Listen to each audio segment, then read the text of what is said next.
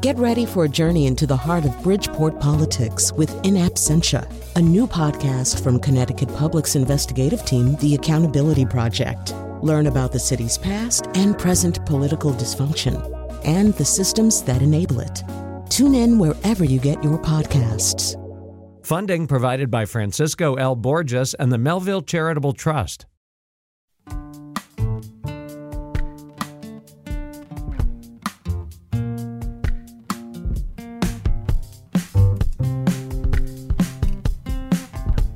This is Where We Live on Connecticut Public Radio. I'm Lucy Nalpathanchel. What does it mean to be American? Playwright and actor Alaudin Ullah brings his parents' immigration story to Hartford Stage.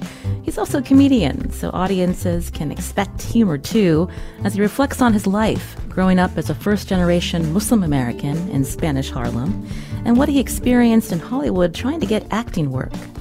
Ullah's solo play, directed by Che Yu, includes the music of tabla percussionist and composer Avirodh Sharma. We'll hear from him coming up. First, joining us on Zoom, Alaudin Ullah, again, writer and actor. His play Dishwasher Dreams on Hartford Stage now through March 20th. Alaudin, welcome to our show. Good morning. Thank you for having us. Now, I mentioned that your play is at Hartford Stage. It opened, I believe, February 24th. What's it been like performing in front of an actual audience again? Oh, wow. It's been a blast. I've been in Zoom kind of trapped for, it seems like, 2 years. So it's really nice to hear and see humans clapping and laughing. It's just been pure joy. I mentioned you're a comedian, and so being in the room and seeing the audience respond to you, seeing their faces light up or crack up, I mean, that must be intense and what makes you want to keep doing this. Yeah, well, it's definitely, there's nothing like laughter. I think it's the best medicine in the world. But, you know, my hero and one of my, sort of mentors, George Carlin, said that stand-up comedy is the only art form where you really do need an audience to develop and hear where your jokes and where the setup is. So for me, being in front of a live audience is not just fun and joy, but it gets me to really know where we are in this play and how the material is going. So it's really essential to, how effective the show is moving and developing. Let's give our listeners a taste of you in Dishwasher Dreams. Here's a clip from the play where you talk a little bit about your mom. Growing up, my mother had this fear that I was becoming too Americanized. Alaudin, why aren't you becoming a Muslim? This is part of our tradition. You must become a Muslim. And put down the pork chop when I'm talking to you. I tell you to pick up our Quran. I tell you to read and study Muhammad. And all you can tell me is that he floats like a butterfly, he stings like a bee. This is wrong, Muhammad. See, people have no idea how tough it is growing up Muslim. Islam is the Marines of religion. My mother made us pray before every meal, no matter where we were. It was mandatory. Welcome to McDonald's. Can I take your order? A'udhu billahi minash shaitanir rajeem. Would you like fries with that? Bismillahir Rahmanir Rahim. So, Alaudin, tell us about your parents, because that's also part of Dishwasher Dreams, how you learned about their immigration story and how it reflected in your growing up in Spanish Harlem. Yeah, well, I grew up, I always make the joke that I grew up in the only Bangladeshi family in Spanish Harlem, which is like being the only Amish guy at a rap concert. So I was the only one in my family that was born in America. I was the youngest. My siblings were born in Bangladesh. So for me growing up, I felt like the quintessential New Yorker. I, was a big sports fan, loved the Yankees, the Jets, the Knicks, and I listened to hip hop. So I really didn't consider myself a Bangladeshi. My parents, they still held on to their roots. They were very cultural. They were very Islamic. And so my mother would wear a sari. My dad, still held Bangladesh close to his heart. So there was kind of like this culture clash between, their generation and my generation. So what I talk about in this play and a lot of the comedy is what that culture clash is like and how when you're younger, you kind of rebel against that and say that you're not, part of that heritage. But you find that as you get older, that you are connected. And as I had these struggles with Hollywood and wanting me to be a stereotype, I found myself, you know, looking back at how did my parents survive in New York during the 40s and 50s when they were young and trying to make sense of, you know, what America was. And you also delve into immigrant history that a lot of people don't know about. And so can you talk about that, how that's reflected in Dishwasher Dreams? Yeah, me and my good friend Vivek Ball, who's a professor at MIT, we started what's called the Bengali Harlem Project. And I almost got into it accidentally because I saw a picture of my uncles and my dad with Malcolm X in front of Mosque Number 7 in the early 60s. And I was curious as to what was this picture. And I found out that my father and my uncles, they had restaurants in Harlem, and their main clientele was the Nation of Islam. Because, you know, if you're Muslim, you have to eat halal food. And all of the Bengali men that came to New York, they were practicing Muslims. So all of their restaurants were halal food. So I found out that these men from 1880 to late 1950s, they had all jumped ship on steamships. So we did all this research and found out that there was a lost history of men that arrived in America from what is now Bangladesh and married African-American women and Hispanic women. And they created these families. And in essence, they created what is now the Indian restaurant business. So the whole culinary industry that is in New York, that is Indian restaurants, was really trailblazed by these men. And I felt like we should acknowledge and really, you know, give them credit. So, of course, that's the academic, you know, approach to it. I look at it as an actor and a playwright. Well, what was their stories like? What did they experience? How did they love? How did they navigate? How did they deal with the conflict of being caught in a world where they couldn't even navigate the language, yet they still had this dream of owning their own restaurants and being entrepreneurs? So I feel like that story is fascinating. And I never thought of my father as a trailblazer. And being in Hollywood amongst all of the sort of racist, stereotypical auditions I came upon, I looked in myself in California and I thought, wow, what was it like for my father to be having these aspirations of dreams in the 1940s? And he was illiterate and couldn't speak English. So it was at that moment, it was like an epiphany. I was like, wow, I feel like I inadvertently am connected to my parents' struggle. Mm. You mentioned these men starting in 1850, and so our listeners have heard of the Chinese Exclusion Act, but there was also an extension of that act, the Asiatic Barred Zone, that prohibited South Asians from coming here. And so tell us more about that history, and I want to hear more about what your father experienced when he came here. Yeah, so, you know, the Chinese Exclusion Act was basically, you know, the American government, you know, passed a law preventing Asians from coming to America. But what started happening is, like I made the joke, they were like, where are all these brown people appearing from? There were so many Indians that were coming to America, and it was just sort of like coming by the numbers. And so in order to stop that immigration, they created what was called the Asiatic Barred Zone. They barred all Asians from coming. So it wasn't exclusively Chinese. They basically were saying no Asians are allowed in America. And it was overtly racist. So Europeans, no problem, come to Ellis Island. But, you know, Asians, they didn't want any part of them. So this great country that, you know, holds this tradition of like, we welcome everyone. That's not the correct history of America. America did practice racist laws, and the Asiatic Barred Zone is, you know, a fine example of that. But, you know, these immigrants, they took lemons and made lemonade. It didn't hold them back. They still found a way to jump ship. And there was a sort of underground railroad that helped out these Indian men and Bengali men when they arrived in New York. They were set up by friends who put them in, you know, a place. They were in Harlem. There were tenements where they were put up, and they got immediate jobs as dishwashers. So once again, this is a fascinating story of how they survived in a world that didn't even welcome them. Yet despite all of that racism and discrimination, they overcame that and were successful. I find that story to be mind-boggling. So that's something that I wanted to explore. How did they do that? Again, you're hearing on Where We Live, playwright and actor Alaudin Ullah, his play Dishwasher Dreams at Hartford Stage now through March 20th. Was your dad open talking with you about what he experienced, Alaudin? How did you get these stories out of him? Well, unfortunately, my dad died when I was, young, and it was very rare for him to talk about it. I would only eavesdrop as a little kid. My older brothers, they knew of some of the stories, and subsequently, the last couple of years, the last of my parents' friends were still alive. So, I'm doing a documentary for PBS called In Search of Bengali Harlem, where I was able to get a few of them right before they passed away. And of course, I spoke to the children who are now in their 60s. So that was me trying to understand their experience. They were the ones that told me about my father. And so I was able to kind of get a narrative of what it was like. And even like what it was like working in a restaurant and having African-American men kind of debate them.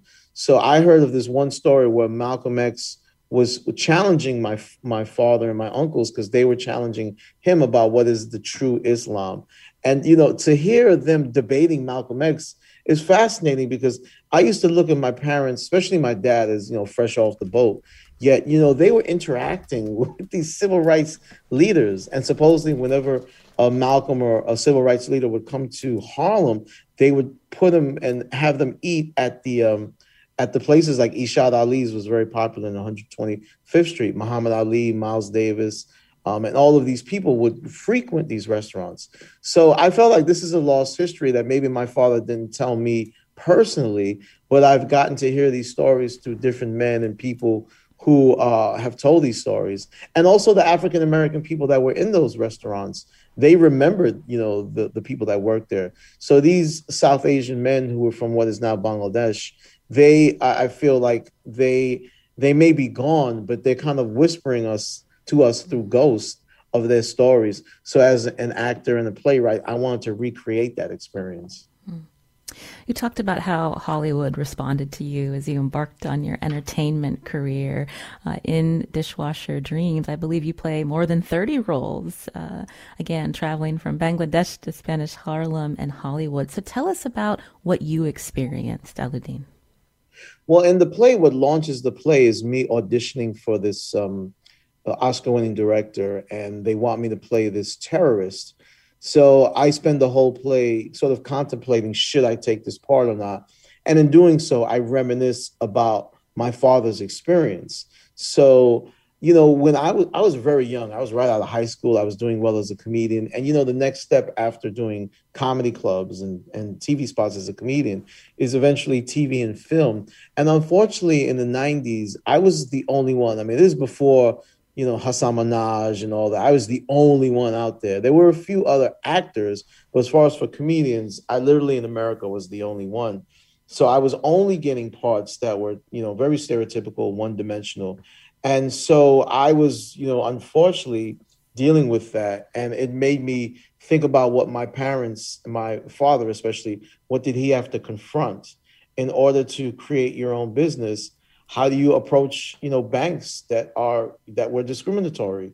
So these were all things that I wanted to explore. And I think this is what the play kind of, whether or not it's funny or dramatic, these are all of the themes that are in the play that I think people relate to because they're looking at an America that you don't see in our schools, that is not talked about. And I think in education and history, that's a more authentic look at what these people had to endure in a time where America was going through its own turbulent times of change. So give us an example. You're standing in front of a casting agent. What do they say to you, Alaudin? Well, one of the funniest things they say is, well, do it with a Muslim accent. And I would tell them, there's no such thing as a Muslim accent. And so I don't know if they were intentionally being racist, but some of the things that they were saying was out of ignorance. And they didn't take the time to really, think or research, the part that I was reading for. They'd make me wear a turban and give me a Hindu name. And I would say, most Bangladeshis don't wear turbans and we don't have Hindu names. There are Bengalis that are Hindu, but it's predominantly Muslim. And here's the irony is I'm not religious.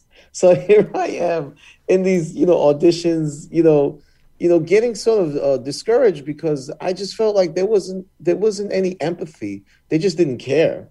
And so I felt, here I was trying to correct them and their attitude was like, yeah, just do the role. And so I just felt like, wow, I'm on an island by myself. It's really awful. and there's no one to appeal to. So I kind of, you know, just came back to New York, and, you know, George Carlin and Paul Mooney, who's a Richard Prior's writer, they had advised me that, you know, Hollywood is not going to welcome you. Go back to New York and start your own show. So I've kind of took the longer route and, you know, said, instead of going through the system that is, you know, basically wants you to shuck and jive, I started doing it by myself. It's a longer road, but I can sleep at night and look in the mirror and, you know, like I joke about, I have this real problem in show business. It's called integrity. So it was difficult to keep my integrity, but I was up against this nonstop.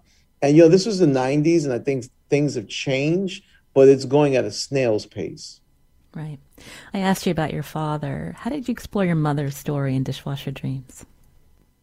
Well, you know, in this entire project, the Bengali Harlem Project started because I really wanted to know who my father was. And I wanted to know not just historical references, which was great, but what did he experience? What did he feel? You know, how did he deal with that? I mean, and there's a lot of sadness because immigrants who come to this country, they suffer from depression, they're isolated. So I went searching for my father, and I accidentally found my mother. And I found secrets about my mother, what she had to endure. I found out that she was a child bride. I found out about really the patriarchy of South Asia. And in doing so, it made me, you know, love my mother even more, because I had a very volatile relationship with my mom, very rebellious. But, you know, I really just, I felt like I loved my mother even more, knowing about her past and the adversity and what she had to endure. Not only did she have to deal with xenophobia and all that, but as a woman, she was dealing with another layer of that kind of oppression.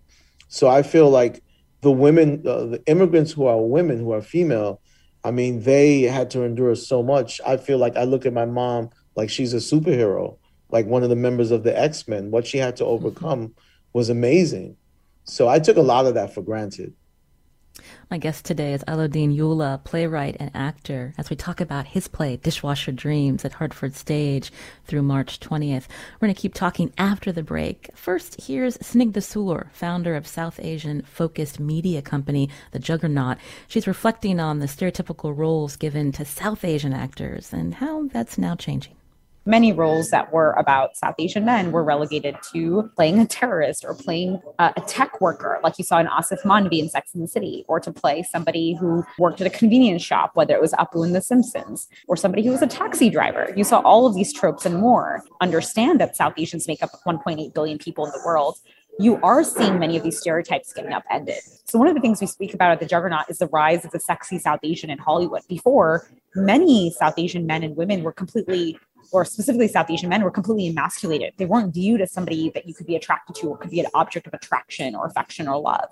And even in this very famous scene in Sex and the City, Samantha stood up on a date and this waitstaff asks her if he can kiss her and take her home. And she says no. And I think when you see these scenes, they kind of reinforce this idea that if you are South Asian, you are still very much the other. And only in recent years, the rise of shows like Sex Education or Never Have I Ever, you're seeing South Asian characters take on central stage.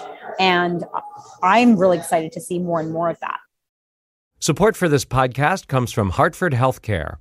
Elevating Health is funded by Hartford Healthcare. ECMO is a leading-edge, life-saving treatment for patients with cardiac or respiratory failure. Dr. Jason Gluck, director of the Mechanical Circulatory Support Program and Emergency Cardiac Care at Hartford Hospital, explains what it is. So ECMO stands for extracorporeal membrane oxygenation, outside the body oxygenation of blood. It's a life support technique that's used by highly sophisticated medical systems for patients with severe heart or lung failure. The technique involves removing blood from the body, oxygenating it, and then returning it back. ECMO procedures happen in the ICU, but not all hospitals are equipped with the necessary technology and staff.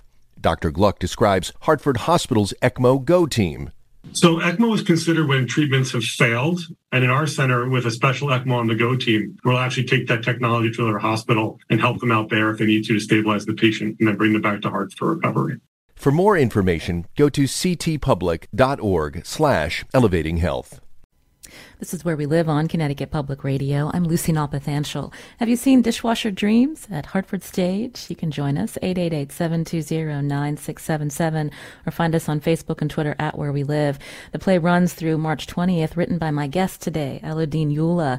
Ullah plays multiple characters based on his parents' story. They immigrated to Spanish Harlem from Bangladesh, and he weaves in his own personal experiences as a Muslim American, embarking on a career in the entertainment world, while also coming to terms with his family's immigrant story. Senior producers Sujatha Srinivasan reached out to South Asian author Ashani Surya, who talks about her upcoming novel, All the Hungry Eyes, and what it's like to be the outsider. Let's take a listen. In the novel, both characters are confronting what it means to be Indian, and they're thinking through the fact that perhaps they don't fit in either of those spaces very neatly. I think there's an othering in the US of South Asian culture in the way that our culture is considered foreign, often gross. So I'm thinking of how people in my elementary school made fun of Indians for eating with their hands or talking with what they consider broken English. But I also see an exoticization of South Asian culture, where white people I know partake in yoga and golden milk lattes, and somehow those exotic elements become part of their identity. So they feel like they themselves are part of a enlightened and authentic culture, which I think can be a flattening of the complexities of South Asian identity. And then on the other hand, growing up in the US, I struggled to figure out what it meant to me to be South Asian. I didn't go to temple all the time. I didn't speak really perfect Hindi, which is reflected in my characters. I didn't join a Bollywood dance club or anything like that. And I think those are ways in which many Indian youth find community. So I felt excluded in that way too. And it took me a long time to figure out that my Indianness exists because I exist, and I don't have to play into that identity to be Indian. Again, that's author Ashani Surya. Alaudin, I wanted you to respond to what she shared. Yeah, that's pretty much what, my experience was growing up in the Spanish Harlem. I kind of rejected the Islamic upbringing that my mom tried to enforce on me. And so, as you heard in the joke, my mother, she was talking to me, and I didn't want to hear it. And so I grew up, I was really deep into hip hop, and hip hop is so much of about a rebellion. Well, at that time, it's totally become something else now. It's totally been, sort of compromised. But when it started, in the 80s, when I was really young, I fell in love with it. It was counterculture. It was challenging the status quo. And, the whole point about hip hop was they're never going to accept us. Our artwork is never going to be in those institutions. So I really reveled in that. And I felt like my parents were conforming and wanting me to conform. And for me, never felt a connection to their culture. I mean, it was great for them, but for me, I wasn't really into religion. And so when I heard George Carlin do this bit on religion, I was like, wow, that's what I want to do. Because with comedy, it's about dissecting the BS and getting to the truth. That's the best comedy that I love. So for me, being, Bengali and being Bangladeshi, I didn't really adapt my parents' love for that culture. I really love like hip hop culture. And my brothers were into rock. And so I really fell in love with that world. So my parents didn't approve of it. So naturally, I left home when I was, younger. And I felt like the comedians that I, hung out with, that was the aesthetic that I loved. So I had friends who were into hip hop, and I had friends who were into comedy. So I felt that was my community. I never felt like I belonged to a Bengali community or a South Asian community, because I felt like the community that I belonged to was about, dissecting the truth. So it wasn't until I got into Hollywood where I got my wake-up call, where they wanted me to play a stereotypical character. And I was just channeling, my father. I would just, do my father's voice, and it would be, "In the name of Allah, we will desecrate your nation." And I just felt that was part of a minstrel show.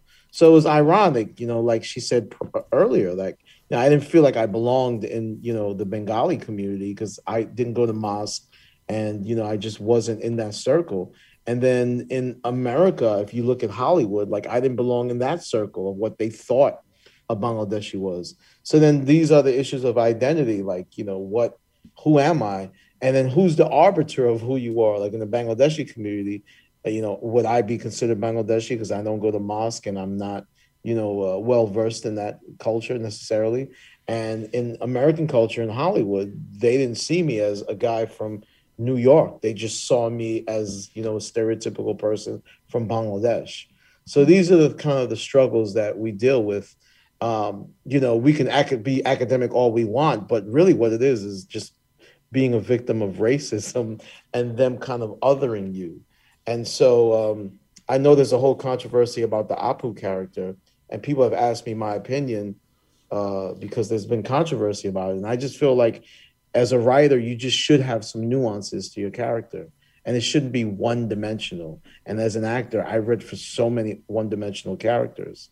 So that's kind of how I feel about it. It's identity issues which lead to people having problems in identifying you because they don't know who you are. And then sometimes you're still figuring out who you are. Right. Let's add another layer to this, because throughout your monologues in Dishwasher Dreams, audiences will also hear musician Avirodh Sharma, who's a renowned tabla percussionist and composer. He's with us now on Zoom. Avirodh, welcome to our show. Hi, thank you for having me. Because you are a tabla percussionist, I wanted our listeners to hear you play. This is a montage from Dishwasher Dreams.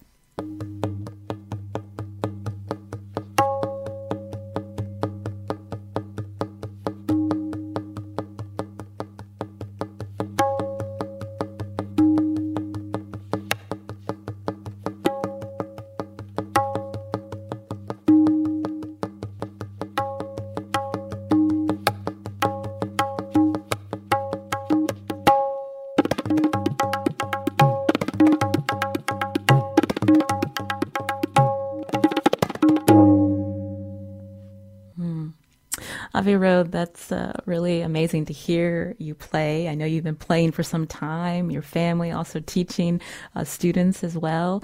So your music complements Alaudin's storytelling. When I mentioned adding another layer, your parents are Indo-Caribbean, or you are Indo-Caribbean. You lived in the West Indies, also in India. Now you're in New York. So talk about your upbringing and how it influences your music.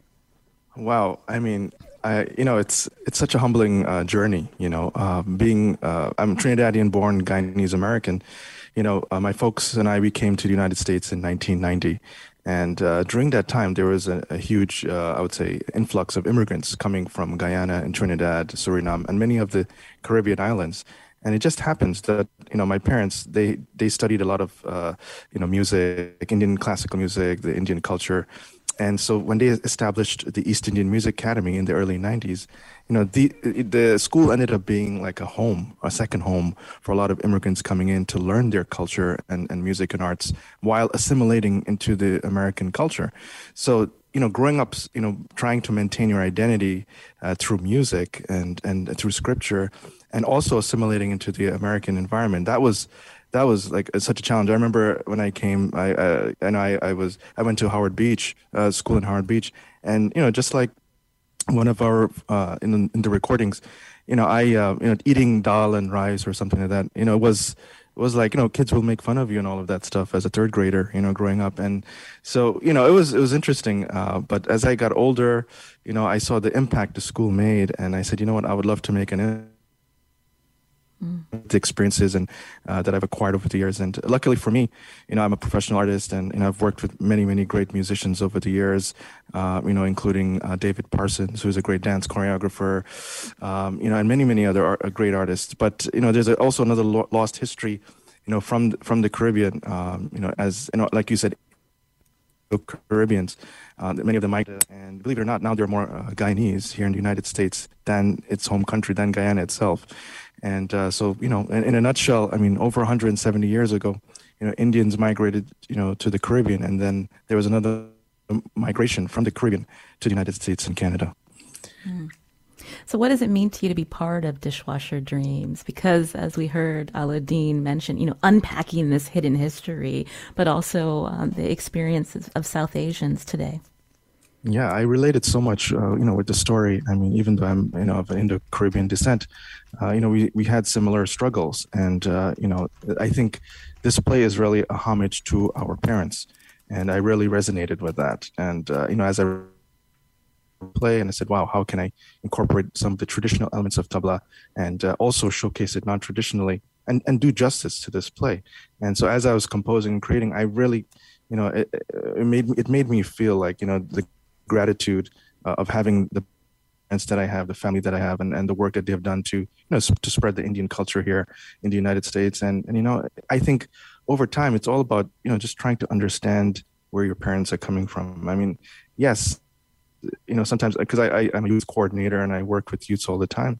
And many times there's a lot of that rebellion that Alaudin was, speaking about. And, I said, sometimes, if you're fortunate enough, you get to travel, go back to your home country, get to see. And all those things, these nuances, really kind of help you to understand their journeys and their stories. Yeah. Avi, your Zoom is breaking up a little bit, so I'm going to switch to Alaudin. Hopefully we can get you on the phone while we do that. So Alaudin, sure. Talk more about the inspiration behind Dishwasher Dreams in terms of having this music and Avi's role be part of this.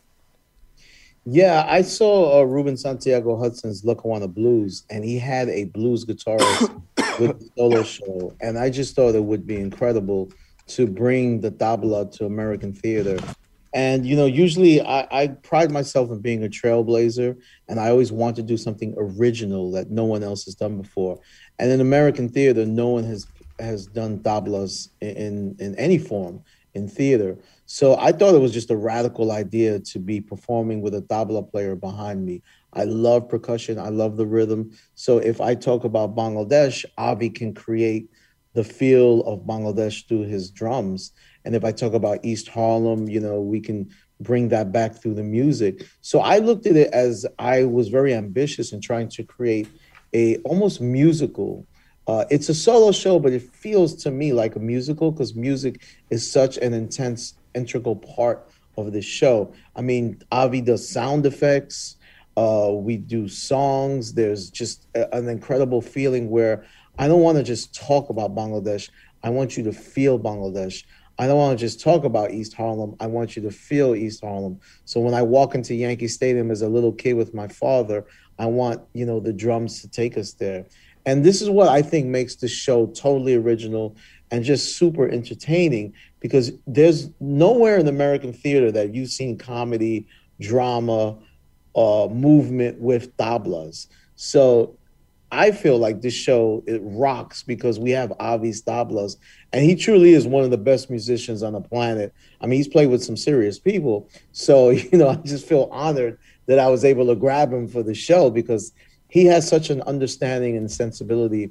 And the way, Otis Redding sings the song from his heart, that's the way Avi plays with his tablas. It's just so beautiful to have that, for 90 minutes. It's really a treasure as a performer because we're like having a dialogue on stage, and that's what makes this so exhilarating as a performer to experience this every night. That's why I think the audience really responds to this, because it's not just a solo show. It feels like something more musical as well. Avi is back with us now on the phone. Avi, so we heard Alaudin talking about, he's not just telling people about Bangladesh, but you're helping bring people there. You're feeling it. And so tell me how you do that with your music. Yeah, I mean, first of all, just it's too kind of Alaudin to to say those nice things. But in terms of the rhythm and accompaniment, one of the greatest challenge, was to be able to emotionally translate, these emotions and sentiments that's in the play through rhythm and percussion, which is a very difficult thing to do. And so going through the script and working with Che Yu, it really, allowed me to explore, using rhythms from around the world. So while, I mean, there are aspects of Caribbean music, rhythm culture that I incorporate. There's aspects of Indian classical rhythm culture that I incorporate from India and from Africa and from Europe as well. And so I was very sensitive about making sure that I'm representing those traditions accurately through rhythm and making sure that I do justice to the composition. And I think people are really connecting and resonating with this piece. After the shows, people come up. Just yesterday, we had a talkback session, and folks were coming up to us saying, "Wow, the rhythm really connects with us, and it helps to tell the story." So, as a composer, I think I've done my job. I read from a theater critic that said that your tabla playing is the heartbeat in this show. Do you like that description? Yeah, I mean, we all naturally have a heartbeat. We all have a heartbeat, right? So it's a matter of tapping into that and connecting with it. And I think the play does have its own heartbeat. And I think the tabla helps to, translate. Again, I think the emotions and the sentiments of all of these nuances that Alaudin displays on stage, it's definitely, you can feel that through the instrument. Absolutely. Alaudin, you mentioned earlier about how the audience is responding. So who is in the audience? Who do you want to come and see this play? Because, I'm also the child of South Asian parents who immigrated here in the 70s. And so when I talk to people with similar backgrounds, we find that we nod at certain stories and we understand the perspective. But who do you want to have in the audience? Well, the best way I can answer that question is I think about what Richard Pryor responded to many years ago. When he was crossing over, he was being challenged because, there was a time where he performed for predominantly Black audiences. He used to perform for the Black Panthers and Huey Newton. And then when he started crossing over in the 70s, he said, I want everyone to come to my show. And I feel like that for me. I want white people, for example, to be sitting next to a South Asian, a Hispanic, or a BIPOC. And I want that white person to say, oh my God, I didn't know that immigration was racist. I didn't know that what these people had to endure. I had no clue what their challenges were. And wow, I see them. I didn't know America was like that. I want the person of color next to them to turn to that white person and say, now you know what we experience, to share that. That is the beauty of live performance. It is what theater should be. But unfortunately, I think these institutions in America have done safe, I love Shakespeare, but, Shakespeare is, we've seen 100,000 versions of it. We need new voices that talk about the experience. So when a president says we come from these countries that are less than human, you can say, no, that's not true. I know immigrants, and they're not from those kind of countries. And what they had to endure so much. They have a dignity. We should be honoring them and not dissing them. So when I have our audiences, I want everyone to be there. I don't care what gender or denomination or where you're from. If we can have that shared experience, that's what art is supposed to be. Avi, I wanted you to respond to that same question. Who do you want to have in that audience in front of you? This is the beauty of the arts. It's about opening the hearts of of those who are sitting right next to you. This awareness, and I think this play helps to really create that awareness where you can kind of go across the table and say, hey, you know what, I didn't know your journey was this, and I'm sorry that for whatever reason. There's miscommunication or there's racism or whatnot. This play kind of helps you to ask those serious questions about yourself and your place in society and how to connect with your neighbors. And I think it really dives into all of that. Mm. I mean, the short answer to that is, can we create art that gives empathy to people who you may not normally see as human, who are invisible? And like David Henry Wong says, invisibility is death.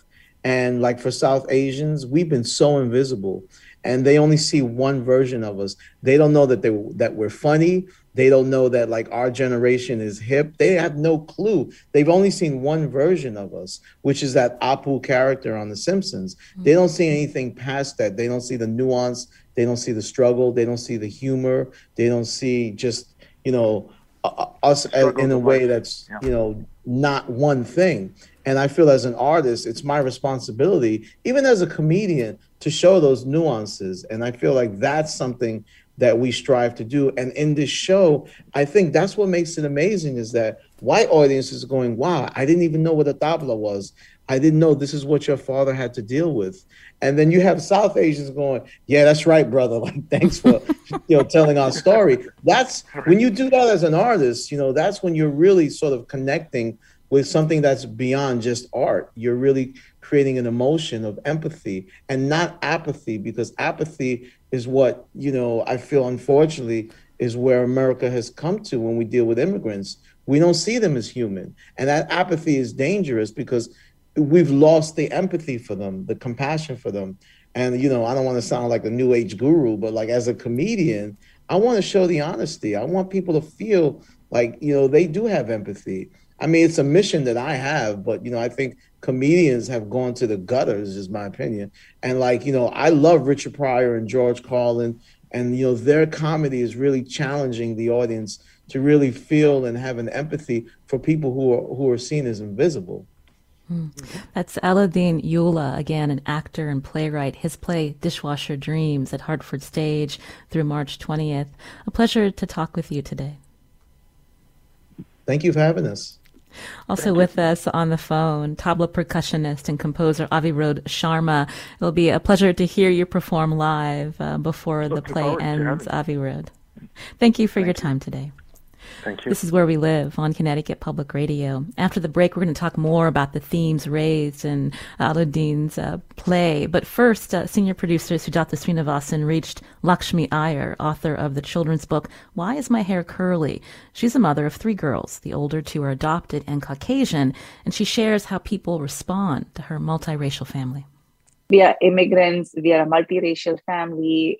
We are an adoptive family that's in an open adoption. So when I was a new adoptive mother, I was very, very aware of the outside gaze on my family. And then there were overt reactions where we were shopping at one of the clothing stores, and one of the people who worked at the store literally came up to me and asked me if I was a nanny. I mean, I was taken aback, and my children were toddlers then. So obviously they couldn't understand what was being asked. In me, it led me to retrospect, what would make a person comfortable enough to ask another person, where they stand in the equation. When they see a woman with children, the immediate assumption should be either that you're the mother or you're the caretaker. Even if you're the nanny, it's really none of, your business to find out. But that notion kind of seems to take on a life of its own, especially when people see that the children are of a different race. Maybe, I don't know. Again, I keep replaying that in my head and wondering if the children were African-American or, Hispanic, would the questions have been the same? Would there have been an implicit assumption that I am the mother? But I think it's a larger, it's like holding up a mirror to society. It's like, saying the quiet parts out loud. This is Where We Live on Connecticut Public Radio. We've been talking about how South Asians are perceived from Hollywood to our local communities. It's the context of a play at Hartford Stage right now, Dishwasher Dreams. Joining us now on Zoom is Bandana Purkayastha, professor of sociology and Asian American studies at the University of Connecticut. Bandana, welcome to our show. Oh, thank you for having me on the show. We were hearing Alaudin talk about the stereotypes. We are not all the same, even though there is a blanket, a brush put upon all of us. And so when we think about even some of the portrayals in movies like Namesake, about how they fit into these stereotypes, can you talk about that? Yes, definitely. And I'm glad you mentioned The Namesake, because The Namesake in many ways reflects one stream of migration that happened from India and Pakistan at that time, because Alaudin mentioned the Chinese Exclusion Act and then the Asiatic Barred Zone. The gates weren't opened again till 1965, and when they were opened, only people with very high skills, and I emphasize the skills, were allowed to come into the U.S. So in a way, it is an accuracy to look at The Namesake. On the other hand, it would be absolutely a mistake to look at that group and say, that's the group that describes all South Asians. And by that, I mean to ignore the variations within the Indian American migrants, within the Bangladeshi American migrants, within the Pakistani American migrants. So that's one part of the story. In 2005, I actually wrote a book on the children of the first generation migrants, and listening to Alaudin and listening to Avirodh, it brought back how much of their experiences were captured by the young people who were mostly in college or just graduating college at the beginning of the 21st century. So the story goes beyond The Namesake. The story centrally includes Bengali Harlem, and there are many other stories and many other inequalities amongst South Asian Americans. And those accounts, they are now being documented and enacted on stage and on screen. So to pick up another theme of Alaudin, there has been a little change. Just a little.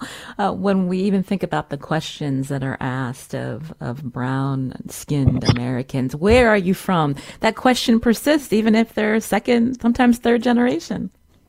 Absolutely. And that question persists in even deeper ways. So if you have what would be a quote-unquote perfect American accent, then the question after where are you from is usually how did you learn this English? So that hasn't gone away, even for third and fourth generation migrants. And of course, the caricatures that are enacted through shows like Oppu have become the base expectations of people who look brown and foreign. Even if they have been here for 50 years, for over 100 years, it doesn't matter how long they have been here. And accents are just one part of it. The other big part of it, Alaudin mentioned it in terms of religion, marking Islam, that if you happen to practice or vaguely identify or other people are putting you into the category of Muslim, you're automatically considered to be foreign. The same with Sikhism, the same with Hinduism. Buddhism, interestingly, has been co-opted into that yoga stream that Avirodh was talking about. So there are all of these streams that are working out and continue to persist. And that's why we all seem to remain forever foreigners. That's the racism. That's the heart of it. We just have a few minutes left, just a couple actually. How do you talk about this with your students, Bandana? I talk about this with my students by pointing out the colonial collusions, if you will, of immigration laws. But I also very often will center the experiences of women, because it's not ever been about patriarchy within homes alone. It's patriarchy and racism as an intersection in workplaces. So I mentioned highly skilled immigrants before. The highly educated women who also came at the same time, they were not considered to be highly skilled. Just that definition led to very different outcomes for people. So putting it within the context that the average student understands better, that is what happens in workplaces, what happens in neighborhoods, what happens when you're out in public places, why are you always trying to be very aware of your surroundings, especially as the movement for, to mitigate violence against women have grown, these themes happen to be good entry points that the general student body that I teach, they kind of begin to understand from that perspective. I typically bring in immigration later because I also know for several people, they hear immigration and their minds start shutting down. So I try to place it in here. We are in the midst of you and look at what happens. And if you can understand this, you can amplify it. Just as Alaudin is doing, amplifying, some of these histories on stage, I warned all of my students of whatever race background they are, however long they have been in here, they need to be able to talk about our experiences as well. And thinking about that question, what does it mean to be American, Bandana? What does it mean to be American has two parts to it. One part is, you are American if you're constantly putting yourself within very complex networks and relationships with all other kinds of Americans, with whom you deal with. That's one part. But the other part of being American, certainly for people who are BIPOC, that is Black, Indigenous, and other people of color, to overgeneralize, that other part of being American is to constantly challenge racism, understanding it, challenging it, and trying to create conditions where that racism becomes unacceptable, that it can be called out and there will be some action taken. So that's how I would define Americanism. If it is about, moving towards, you know, greater justice, then that justice includes being able to see every single person on human terms. You've been hearing Bandana Purkayastha, Professor of Sociology and Asian American Studies at the University of Connecticut. Thank you so much for joining us today. You're welcome, and it was a lovely conversation. I'm Lucy Nalpathanchel. Today's show produced by Sujatha Srinivasan. Our technical director is Kat Pastor. We'll be back tomorrow.